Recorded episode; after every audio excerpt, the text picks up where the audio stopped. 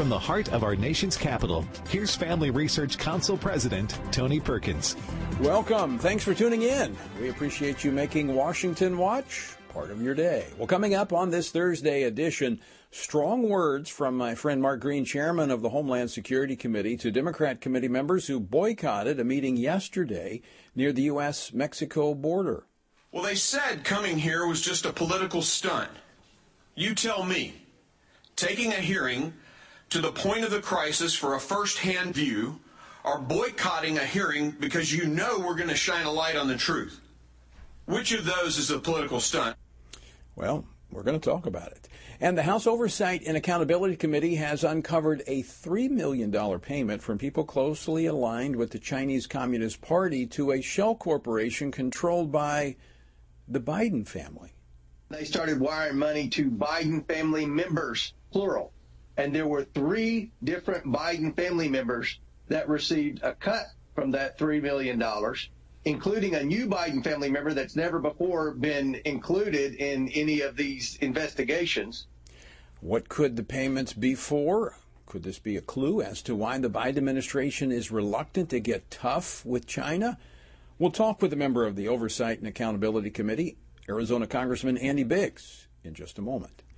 Texas state officials made good on threats to take over the Houston Independent School District due to chaotic board meetings which violated state law and seven years of chronically poor academic performance. Of course, not everyone was happy about giving students better options. As far as I'm concerned, this is a hostile takeover. It was done to Houston families, not with them. That was Jackie Anderson, president of the Houston Federation of Teachers. Well, we're going to take a look at the situation a little later here on Washington Watch. As we've been discussing here on Washington Watch, multiple states are advancing bills protecting children from the physical, spiritual, and emotional mutilating agenda of transgender activism. Now, the spotlight is shifting now to Missouri, where a bill by State Senator Mike Moon that would protect children is being blocked in the state Senate.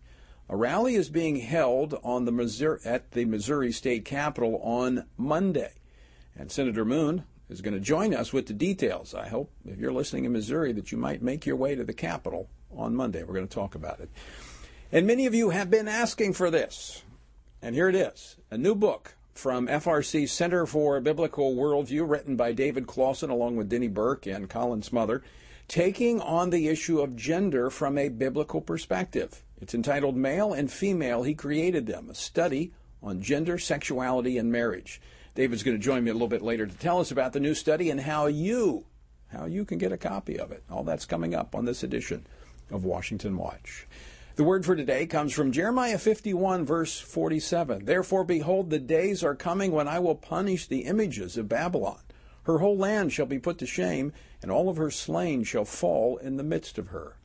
Through the prophet Jeremiah, judgment was declared upon Babylon. Why? Well, God judges nations for their idolatry. Even the most powerful nations in all the world, like Babylon, which, by the way, represents the world system and all of its consolidated power. The one true God must take preeminence in our lives.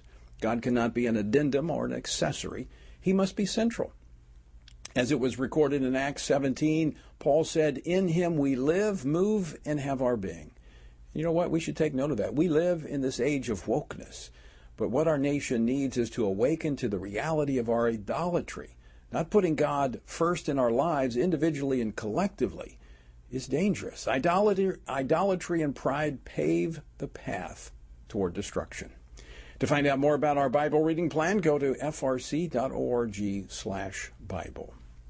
Yesterday, members of the House Oversight and Accountability Committee began reviewing the suspicious activity reports related to the shady business transactions of the Biden family and their associates. Now, this comes after months and months of stonewalling from the U.S. Treasury Department, which finally agreed on Monday to allow the committee access to these documents. So, how might this play out? Joining me now to discuss this and much more is Congressman Andy Biggs, who is a member of the House Oversight and Accountability Committee, as well as the Judiciary Committee. He is also the chairman of the Judiciary Subcommittee on Crime and Federal Government Surveillance. He represents Arizona's 5th congressional district. Congressman, welcome back to the program. Thanks, Tony. Good to be with you. So the review has just begun, but what can you tell us so far?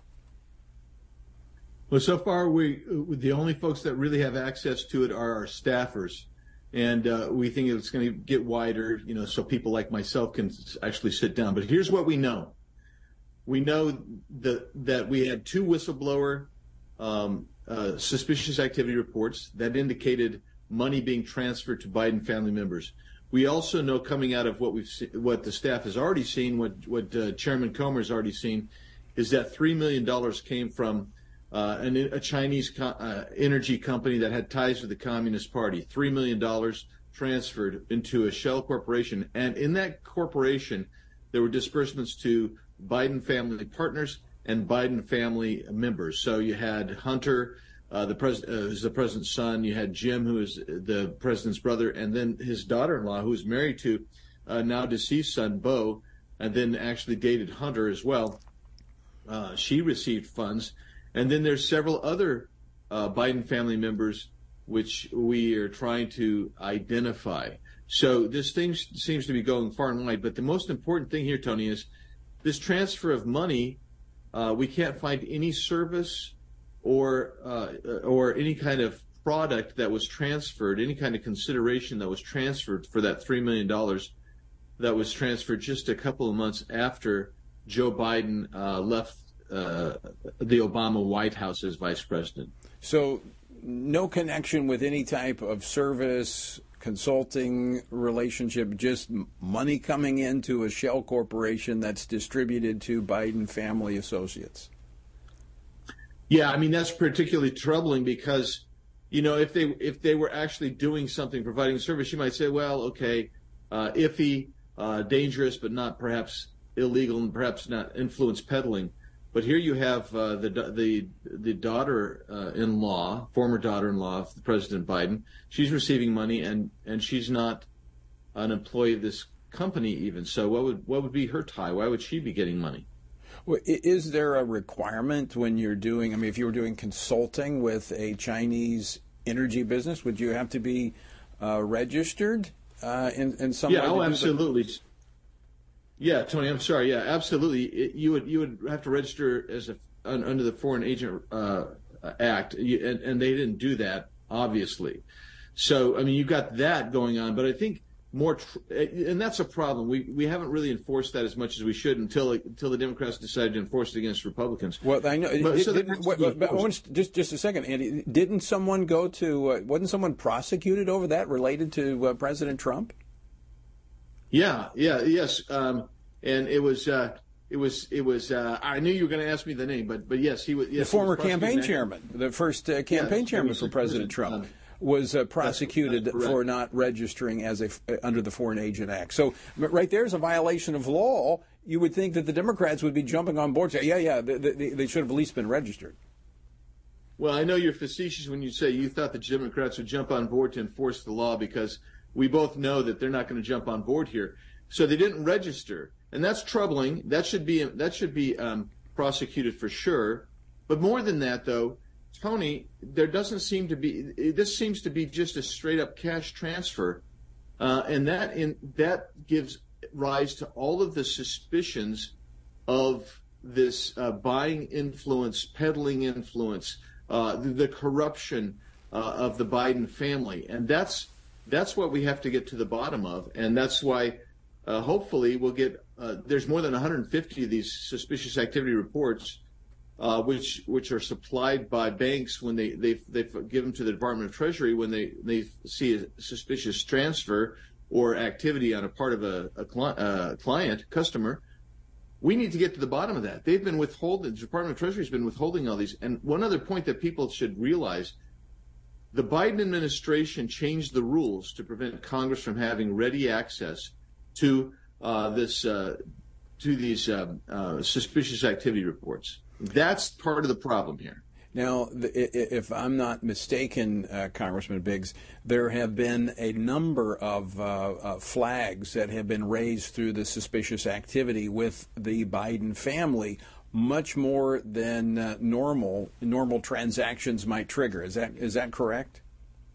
Yeah, yeah. A way to think of this is if if a if a regular person were to get or business were to get one suspicious activities report over five or ten years, that would be extraordinary. But for an individual um, and for a family like the Bidens to get more than 150 suspicious activity reports, and that could mean everything from uh, strange wire transfers from from from nations like I don't know China, Ukraine, Russia, um, that the Bidens all received. That would actually trigger something if you if the bank uh, who had a relationship didn't see any kind of uh, reason for for this transfer coming in. So they would report it to the Department of Treasury, and that's that's what's raised these red flags, Tony. That's why banks, uh, financial institutions, were sending in these SARS reports. Really unusual to get so, so many. Uh, extraordinary. I, I, want to get to the to the border, but I've got to ask one more question on this because someone said, "Well, this is just politics." You know, you had the the Democrats were going after President Trump over Russia, the Russia hoax, Ukraine. Now the Republicans are in control and they're going after the Biden administration for connections with China. But there, there's something different here. This is not based upon some kind of political uh, false dossier that was put out there. He said, she said. This is actually our own government records that are indicating their suspicious activity, and you just follow the money, and it raises these questions by itself. You know, that's that is exactly right, Tony. Um, it, it isn't. We're not out there looking through uh, receipts of, of their own credit card receipts. We're looking at, and, and this is why we've started here. We're looking at actual filings by banks who to the U.S. Department of Treasury, and and that's what we want to see. And they've hidden those and been very recalcitrant about turning those over to us. This is not a fishing expedition. This is something where we're actually looking at reports detailing suspicious activity on the part of the Biden family. So uh, it's critical that that everybody kind of understand this is not just tit for tat, uh, quid, you know, p- political right. kind of retaliation. This is actually looking at documentation that was filed indicating that they had committed some kind of suspicious activity and it's it's it's on it's on government records. Uh, very quickly, uh, Congressman Biggs, were you disappointed that the Democrats did not show up to the Homeland Security hearing on the border yesterday? Yeah, Tony, but not surprised. They didn't show up to the one two weeks ago in, in Yuma, uh, Arizona, with the Judiciary Committee. They don't want to know what's going on. I'm disappointed that they don't want to have a, a meaningful discussion, debate, and they. And you know what they're missing out on? They they say there's no problem on the border. Go down and listen to the farmers, ranchers, local officials, local business people, the hospital in Yuma, medical care providers, the social uh, uh, safety network, and all these communities that are being overrun by this porous border that's very dangerous. Yeah. Have the sheriffs, local sheriffs, talk about the crime that's that's happened. Uh, bringing people to talk about the fentanyl overdoses and the fentanyl that's being uh, rav- uh, ravaged through the through our communities. I'll tell you, uh, the Democrats simply don't want to hear that. You're absolutely right. Uh, but they're going to hear about it on this program. Congressman Andy Biggs, always great to see you. Thanks so much for uh, joining us today. My pleasure, Tony. Thank you. All right, folks, stick with us. We're back with more Washington Watch. The other side of the break.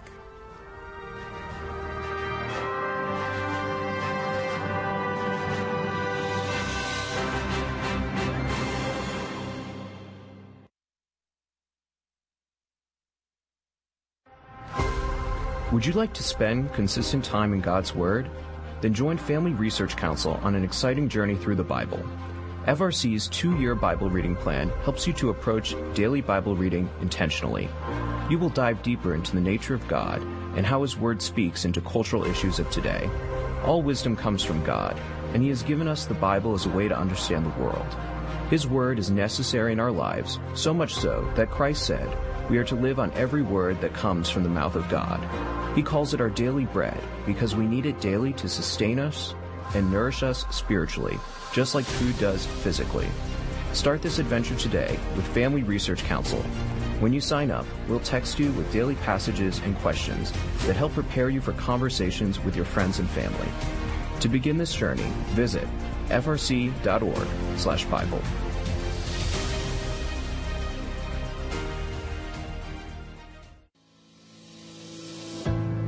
1 Peter 3:15 instructs us to always be prepared to give an answer to everyone who asks for a reason for the hope that we have.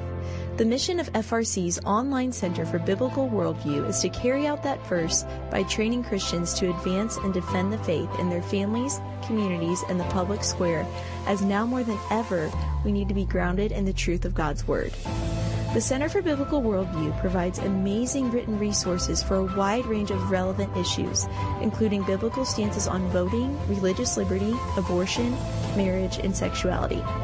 Each of these topics comes as a free downloadable PDF version, abbreviated version, and Spanish translation, along with a prayer guide. To access this written series or to sign up for the Center for Biblical Worldview's monthly newsletter, visit frc.org slash worldview.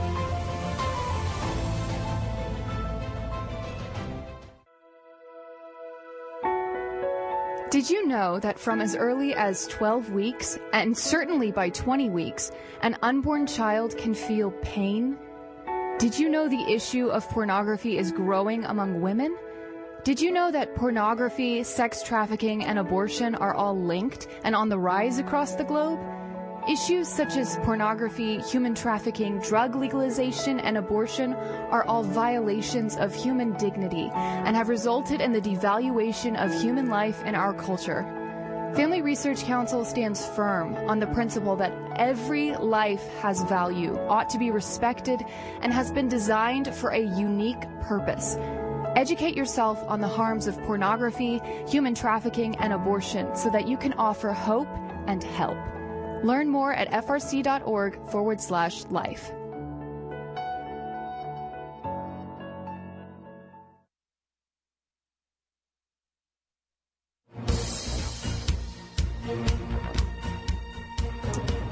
Welcome back to Washington Watch. I'm your host, Tony Perkins. Good to have you with us. Yesterday, the Texas Education Agency announced its intention to replace the superintendent and elected board members of the Houston Independent School District with an appointed superintendent and board of managers in the next few months. Now, the announcement came shortly after the Supreme Court of Texas finalized its January decision that ruled in favor of the Texas Education Agency. Now, the agency had argued that the school district was failing to meet statewide expectations designed to ensure effective education. So, what are we to make of this development? Joining me now is a member, a current member of the Houston Independent School Board, Dr. Kendall Baker. Dr. Baker, welcome to Washington Watch. Thank you so much. Happy to be here. So, Dr. Baker, you're retired. You retired from the pub, from public service with the city of Houston. You're a pastor in the Houston area. You were elected, as I understand, to the school board about a year and a half ago. Are you surprised by the state's actions? Absolutely not. I knew all about it prior to my election, uh, 2019. In fact, it was part of my campaign uh, promises that I would rid the school of the corruption. The lady I beat was part of a special accreditation investigation who was investigated for having an illegal quorum, which consists of uh, more than, you know, of the balance of board members.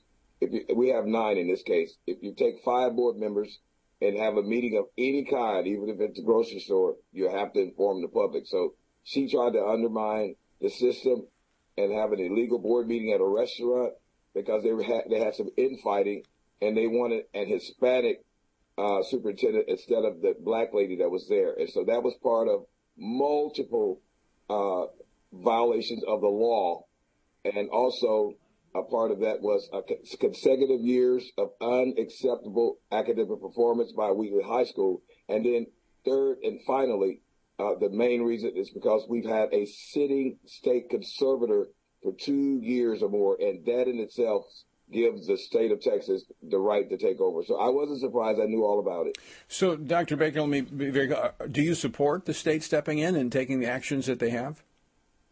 Most definitely, because if you look at Psalms chapter eight, verse two, the Bible says, "Out of the mouth of babes, the, you know, when the babes cry out, and we have 190,000 students. Before COVID, we had 200,000.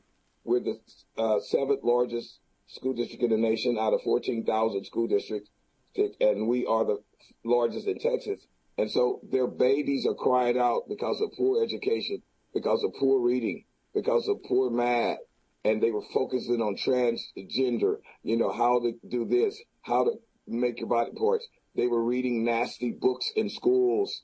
I mean, language that was violent in our days, and children are exposed. I have a seven year old, and there's no way in hell I will have her exposed to that. And as a pastor, no, I am happy because as a sitting trustee, one of nine, everyone has a character.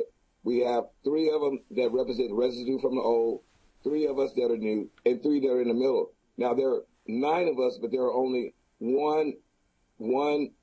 Am I clicking in and out? Yeah, I can hear you. Just keep keep going. I'm I'm very interested in what you have to say.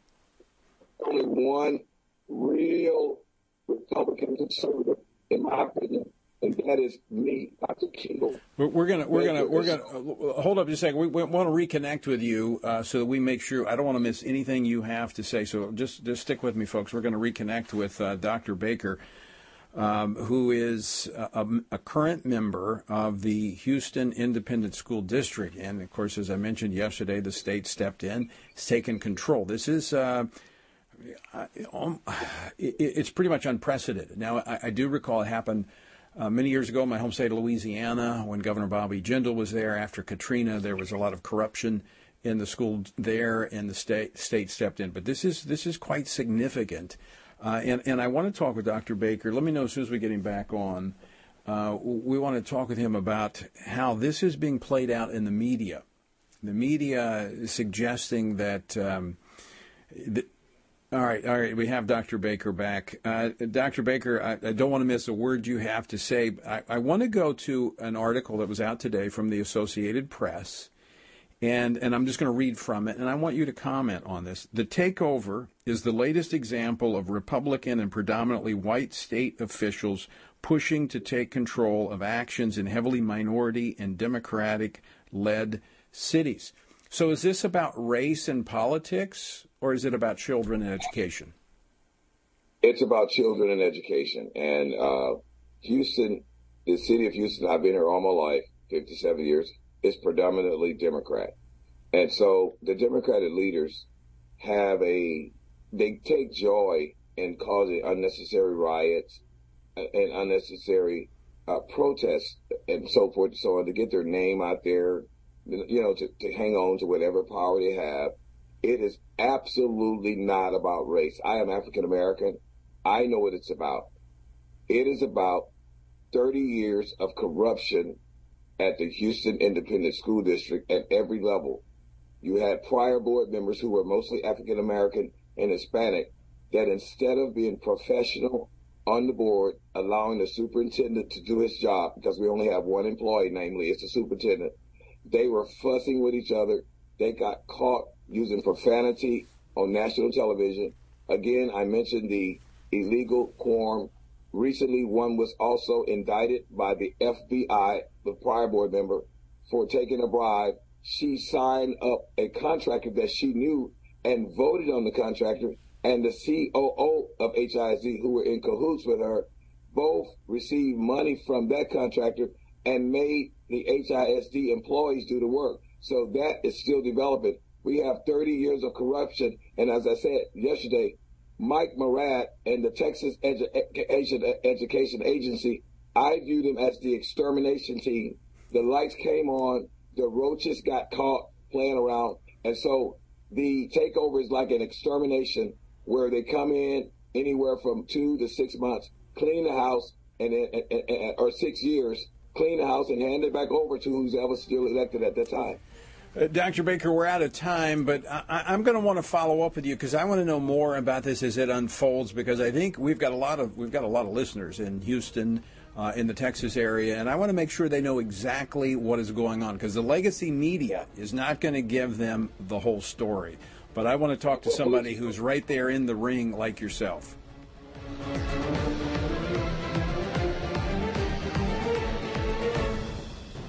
And I have campaign debt out of this world, and I am surrounded by demons.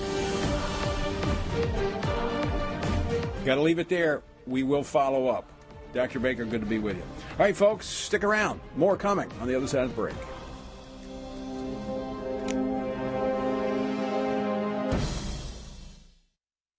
Are you a university student? Do you know a university student, specifically one who wants to grow as a Christian leader to positively influence public policy and the culture? Look no further. Family Research Council has a life-changing 12 to 15 week internship program that has prepared and equipped students to take the next step in their professional journey. With a speaker series focusing on careers and callings, lectures from prominent conservative leaders, and weekly biblical worldview training, students will grow in personal and professional development. Interns have the opportunity to work in policy, communications, event planning, and more. They will gain real world experience working directly with our experts who will guide them in pursuing careers of influence so that they can make a difference wherever God calls. This paid internship offers fully funded housing in the heart of downtown DC, giving you the chance to experience our nation's capital. Visit frc.org slash internships to apply. What is biblical masculinity? In our culture of gender confusion, there aren't many examples of godly manhood. Men, husbands, and fathers need to find a model of godly manhood, leadership, and strength. But where can they find it in our culture? Stand Courageous Men's Ministry was created to help men find this model of godly manhood and to develop a strong biblical character, cultivate positive habits, build and rebuild relationships, and make commitments that will move men closer to God's good purpose and design. Men who will stand courageous. Join us at a Stand Courageous Men's Conference to discuss critical aspects of masculinity. These conferences are led by men who understand the issues men face. They unpack our role as a defender, provider, instructor, and battle buddy so that we can make an influence as a chaplain inside and outside the home. Learn more and find a Stand Courageous event near you at standcourageous.com.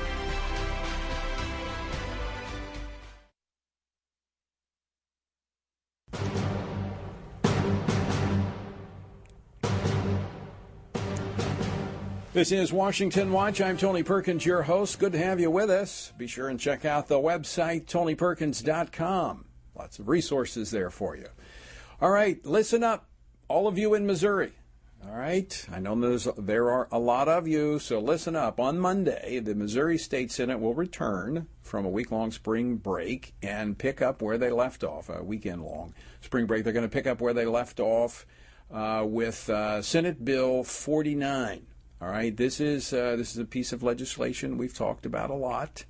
Missouri Save Adolescents from Experimentation Act. It's a SAFE Act. It's one of those that we've been uh, promoting in various states, and they're moving quite rapidly.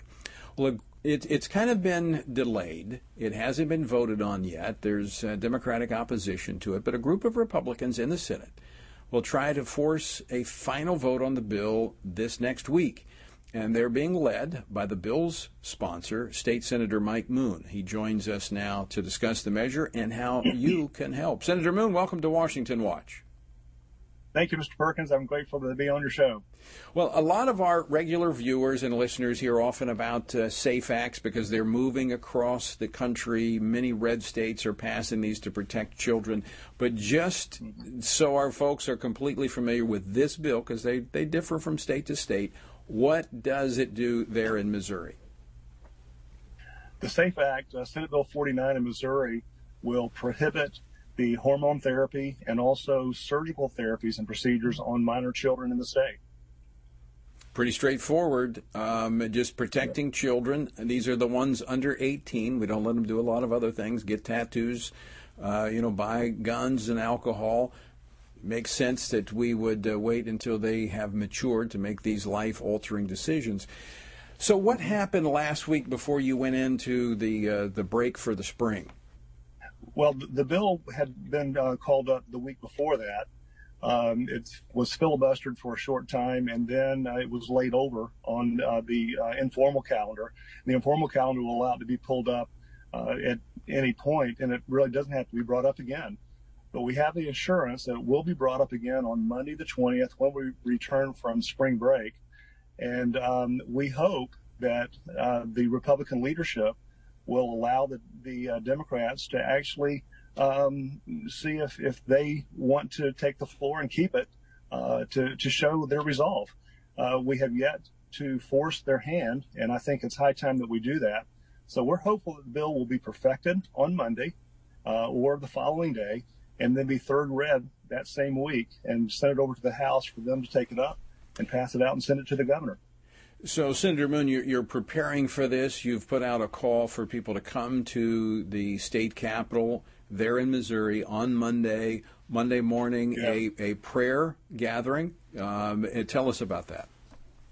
Yeah, at 11:30 a.m. on Monday the 20th, we'll have prayer in the uh, first floor rotunda, and uh, folks across the state are welcome to join in.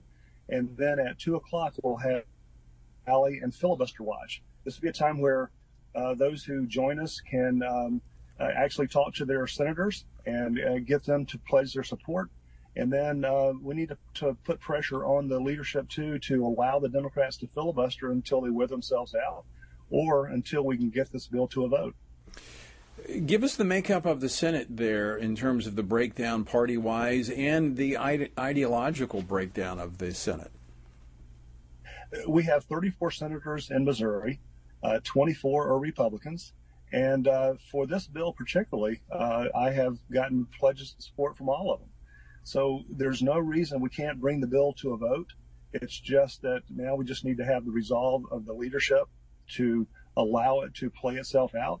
And there is an option that um, many don't really care for. It's called the previous question. We call it PQ for short. And what that would do if it's um, um, uh, promoted and passed, it would stop all debate. The filibuster would be stopped, and the bill would come to a vote. If we get the bill to a vote, I'm confident that we'll have 24 votes in support. What would then be the next step for this bill? Then it would be third read. We're in the perfection phase now. Uh, that's a, um, a, common name that uh, we can amend the bill if needed. And then the next step would be third read, which could happen the next day. And then from there, it would be sent to the House. They would start the process all over again.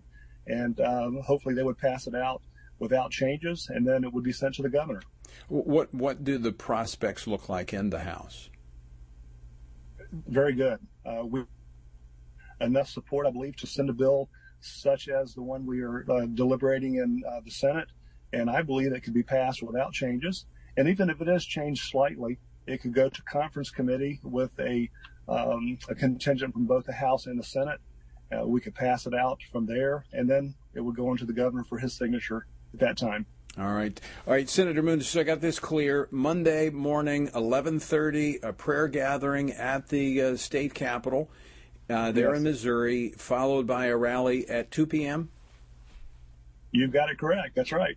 All right. Well, we're going to encourage all our listeners that can make their way to the state capitol there in Missouri to to join you on Monday. Thank you for joining us today, and thank you for your leadership in protecting children. You're welcome, Tony. All right, Senator Moon from Missouri. All right, folks. You can make plans. You got plenty of time now to plan for next Monday to show up at the state capitol there in Missouri to pray Man, what a great opportunity to pray. We ought to be gathering in state capitals all across this nation praying for a lot of things. But we need to be praying for our children that they're not the target of this hideous agenda seeking to mutilate them spiritually, physically, and emotionally. All right, coming up next, we're going to be joined by Dr. David Closson. He's going to be talking about a new publication that you've been asking for. He's going to have the details here next. Don't go away. More Washington Watch straight ahead.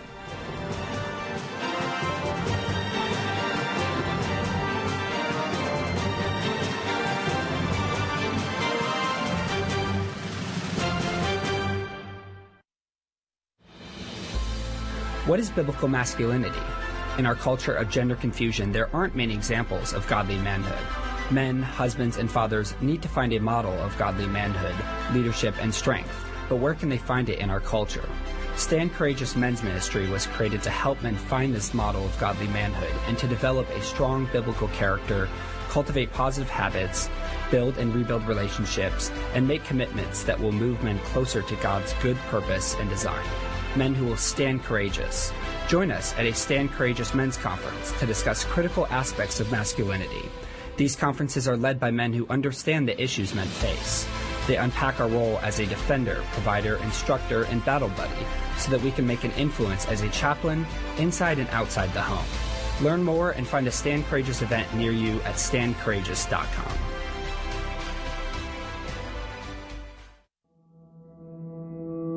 With the increase in tech censorship of conservatives and Christians, Family Research Council created a text subscription platform to be sure we don't go completely dark due to censorship. It is important to us that we stay connected with you and that you stay informed. So if we get canceled, you can still access updates on faith, family, and freedom. How? Just text STAND to 67742 to sign up for our text alerts, and you will get FRC's content straight to your phone. Again, just text STAND to 67742 and you will get alerts on the biggest stories of the day. With just a simple text, always have access to our content and stay informed and connected with like-minded community. Text STAND to 67742. That's STAND to 67742.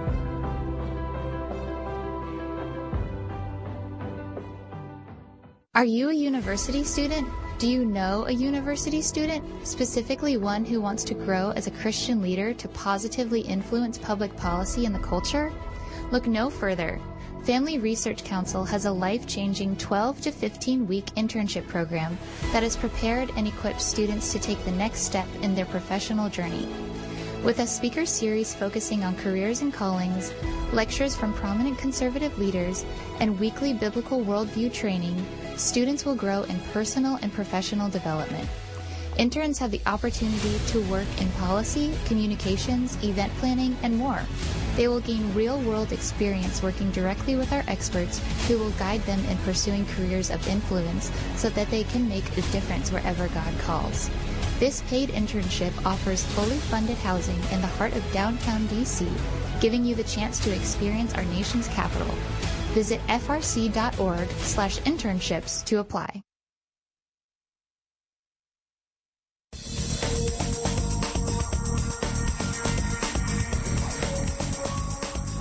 Welcome to Washington Watch. Good to have you with us on this uh, Thursday. The website, tonyperkins.com. All right, uh, registration. Big day today. Registration is now open for the Pray Vote Stand Summit, which is going to be taking place here in Washington, D.C., September the 15th through the 17th. All right?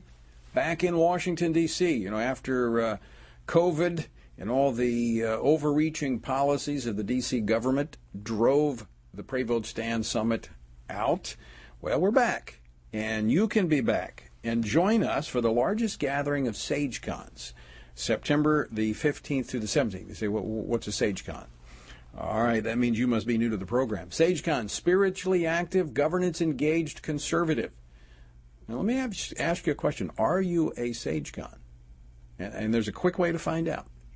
If you text the word SageCon, that's S A G E C O N, S A G E C O N, SageCon, to 67742, 67742, the word SageCon, you'll get a very short uh, survey. Now it's a it's a questionnaire. I think it's like ten questions. You'll get a link. You take it, and uh, in a very short turnaround, you'll get the results to determine whether or not you're a SageCon. Okay, so text the word SageCon to six seven seven four two, and while you're at it, go to tonyperkins.com, follow the links over, and go ahead and register for this year's Pray Vote Stand Summit. Believe and engage. It's going to be a great gathering. First time we've been able to gather in D.C. for a few years. So that's coming up September the 15th through the 17th. And one of the things we're going to be talking about is biblical worldview with all of these issues that are directly attacking biblical truth. How do we, as Christians in this age, in this age of such hostility, how do we live out our faith faithfully to God? But also in such a way that it impacts the lives of others. Well, we have, I'm excited to tell you about a new resource, and this is a product of our Center for Biblical Worldview, which we've had, um, I know, maybe a year and a half, two years, but we've been we got a lot of stuff in the works, and this is one of the first uh, in-depth study guides. It's a, it's a, it's basically a, a, course. A small group can take it. A Sunday school class can use it. Pastors can use it. Parents can use it. And it's entitled Male and Female. He created them. It's a study on identity, sexuality, and marriage. And uh, leading the effort on this is our own David Closson, who is the director of the Center for Biblical Worldview here at FRC. David, welcome back to the program. Hey, thanks for having me. It's great to be with you, Tony. And uh, before the break, I introduced you as uh, Dr. David Closson, uh, and I'm just I have confidence that your dissertation is going to go well, and that title will soon uh, be following your name. So I just wanted to uh, let folks know that uh, David's studying hard. In the meantime, he's working hard here at the Family Research Council. So Tell us about this new resource. I'm excited about it. I think it's what people have been, I know it's what people have been asking me about. How do we deal with these issues of gender? So tell us all about it. Yeah, well, Tony, listeners of Washington Watch understand that these issues related to gender and sexuality and marriage, they're all over the place. We can't avoid them. Uh, just in the last couple of weeks, we have, you know, the, the Church of England saying that they'll uh, affirm same-sex ceremonies, even though they won't change the definition of marriage. Uh, you have Arkansas uh, commi- the, in the House, a committee uh, talking about protecting folks from being forced to use preferred pronouns. You have the United Methodist Church uh, that is currently in a schism over issues related to homosexuality and same-sex marriage. So really, wherever you look, Tony, whether it's the culture, whether it's society and politics, public policy, and increasingly in the church, uh, these issues uh, and the, the way the Bible addresses them, these are part of our daily conversation. And if we're not talking about them in the church and in our home, uh, our children and the next generation, they're going to still hear about them, but they're going to be discipled and catechized by other folks uh, that don't share a biblical worldview. And so that's why my co-authors, Denny Burk, Colin Smothers, and I, we wrote this book, Male and Female, He Created Them. And like you said in your intro, Tony, uh, it is designed as a study. You, you can use it as an individual, but it has accompanying videos feature, featuring folks like Al Mohler and Rosaria Butterfield and Heath Lambert. Um, it has questions. It has uh, interactive uh, features. Uh, you can read it, the, the book, and ha- there's questions, and then there's answers for uh, any leader that might be facilitating the conversation. So, really, the heart behind this resource is just to help Christians and Christian leaders think faithfully. Uh, what does the Bible say about all of these contested moral issues? I think that's extremely important. This is not about our opinion. It's not about, you know, this is an opinionated uh, commentary on the issue. It is it is the research of what the Bible has to say so that people can have the confidence to to what you made reference to earlier to engage in these conversations, to talk about these issues, not go silent because number 1 we don't want people to attack us for our quote unquote opinions. This is not about us. Jesus said in Matthew chapter 19, Have you not read from the beginning that he created the male and female? That's not my opinion. That's what Jesus himself said. And so we have to, I believe, have the confidence to stand on biblical truth and engage in these conversations and bring people to the truth, which is the source of freedom. You're absolutely right, Tony, and I think increasingly, and I think most listeners of Washington Watch know this. You know, these these issues, the LGBT issues, the moral re- revolution, as I like to call it. You know, we know that it's happening out there in society. We know it's happening out there in the broader culture. But increasingly, these questions are being asked in our churches. Just the other day, Tony, I was on the phone with a, a youth pastor. He's been in his church for many years, and he said the number one issue that he's dealing with in his youth group with middle and high school age students is gender confusion, issues related to gender identity and sexual orientation. How do you think about this? And, and you know, Tony, you and I have talked about this uh, on a lot of different issues, but God's Word has clear answers on these questions. And as the percentage of those who have a biblical worldview declines, as Christianity loses its influence in this country, that the Bible's teaching on these issues is just it's it's not getting into the churches, it's not filtering down to the next generation. And so again, that's what this book does. Like you said, it's not just my opinion or Colin or Denny, my co-author's opinions. We actually start in week one in uh, Matthew 19. Uh, we try to root everything that we're talking about in God's Word, because at the end of the day, uh, 2 Timothy 3.16 says, all Scripture is breathed out by God. And it's the Word of God that convicts. It's the Word of God that rebukes and teaches. It's the Word of God that equips us for all righteousness. And we can't run from these issues. We, we can't pretend that they, they're not happening. We can't be an ostrich that puts our head in the sand. These issues are being talked about, and we need to talk about them according to God's Word. Because uh, the Bible speaks about these issues, and that's the purpose of this study, uh, Tony, just to help Christians think faithfully about every single issue. Uh, based upon the emails I get, the uh, Facebook posts when I uh, discuss these issues on my morning devotional, I know that there are there are parents and grandparents, uh, and, and, there's even pastors I know that are saying, "Hey, how can I get a copy of this?" Because this is a question probably more than any other that I've gotten in the last year and a half, as this transgender craze has swept the nation. So how can people get a copy of this tremendous resource? Yeah, so we FRC launched the website. It's hecreatedthem.org. Uh, you can go to hecreatedthem.org, and there's links on there to where you can buy the book. It's on Amazon, Barnes and Noble, Christian Book. It's really wherever books are sold.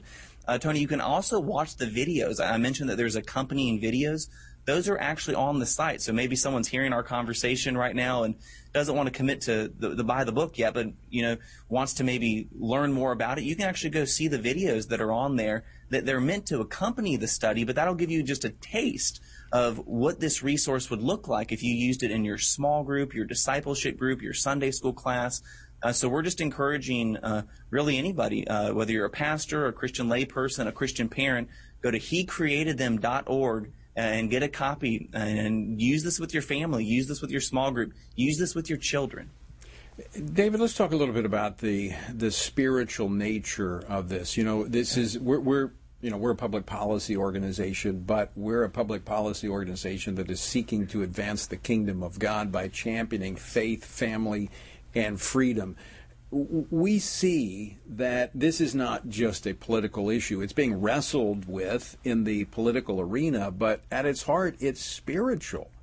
Talk about yes. this because parents need to, number one, know, first off, that this is a spiritual issue. In fact, those that, there might be someone listening to this program right now that's wrestling with gender dysphoria and, and, and, and we need to be able to speak to the fact that God was not confused when he made individuals. Now, the environment in which we live can lead to confusion, but that's where we've got to get anchored back to the truth and allow that truth to lead us out of this deception. Speak to that. Tony, I think what you just said is so critical. This is first and foremost a spiritual battle, and I think people on both sides of the debate actually understand that.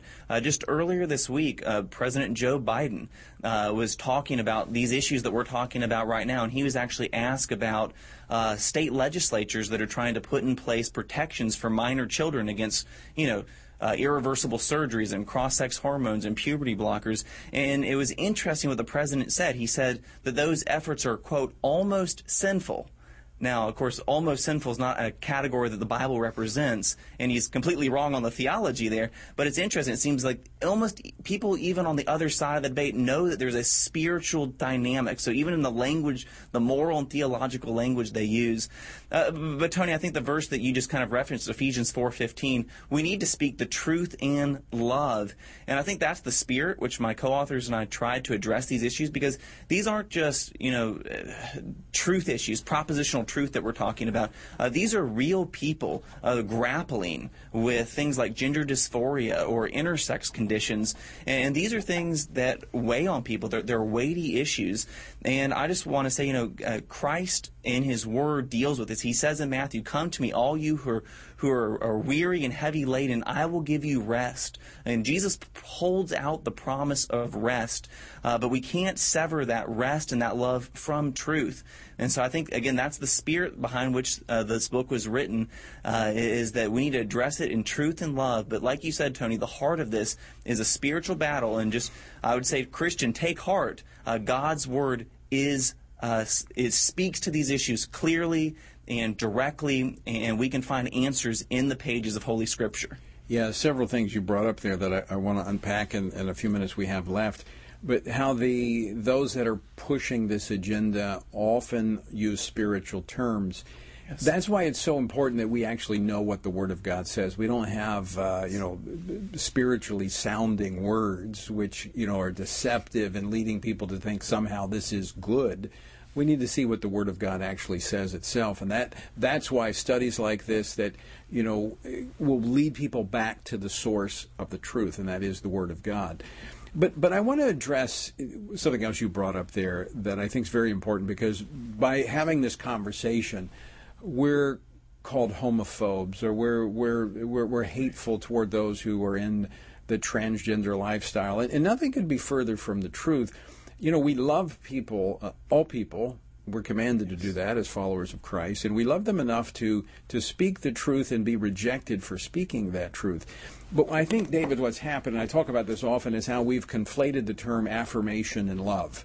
We cannot affirm every choice, but we do and should love every person our churches need to be open to these individuals, everybody, regardless of. I mean, the church is a place that sinners can go and find wholeness and and and, and freedom, and, and so we're we want to have these conversations, but that having that conversation and expressing that love can never be seen as uh, or, or, or never be misled into affirming lifestyles that are destructive and dangerous. And I even think some pastors have gone down that path because they don't want to be seen as, as hateful. Uh, and so they're just affirming a very destructive, anti biblical lifestyle. Well, I think you're absolutely right, Tony. I think that's where it's so important to come in with God's word. And we need to say uh, for everyone to hear is that we as Christians believe that every single person is made in God's image, uh, that every single person has inherent value and dignity and worth. Uh, now, Scripture is very clear about sin. We live in a post fall world, we live in a Genesis 3 world, as I often say. And, and regard and so all of us struggle with sin, Tony. All of us are wrestling with different things that are not aligned with Scripture. And, and for many people, that that is in the world world of sexual ethics. And that's where we need, as people who want to honor the Lord, we need to take all of our sin, regardless of what it is, under the sovereignty and lordship of Jesus Christ. And I think that needs to be the call of every Christian. Yes, we engage with love, but love has content. Uh, love isn't just this uh, blanket affirmation for anything goes under the sun. No, love has content. Supremely, love is one of the most uh, significant attributes associated with God's own character. And we know God is holy. We know God is righteous. And we know God is just. So they need to go together. And again, I hope uh, my co-authors and I have accomplished that in providing this resource to help Christians have these conversations that are just rooted in truth and love. All right, very quickly, David, once again, where can folks get a copy? You can find a copy at hecreatedthem.org, uh, and there's links on there that tell you about the book with endorsements, uh, videos, and you can order the book just at hecreatedthem.org. All right, David Closson, thanks so much for joining us today. Great work. I hope a lot of people pick up a copy of this, and I, I know they will find it uh, helpful. Thank you, Tony. All right, folks, so uh, you do that or you go to TonyPerkins.com. One stop shopping for everything you need. TonyPerkins.com. Also, uh, be sure and check it out. We've got coming up the Pray Vote Stand Summit in Washington, D.C., so that's coming up as well. All right, folks, I want to thank you for joining us. Always great to have you with us. And until next time, I want to leave you once again with the encouraging words of the Apostle Paul, where over in Ephesians 6, he says, When you've done everything you can do, prayed, when you've prepared, and when you've taken your stand. By all means, keep standing.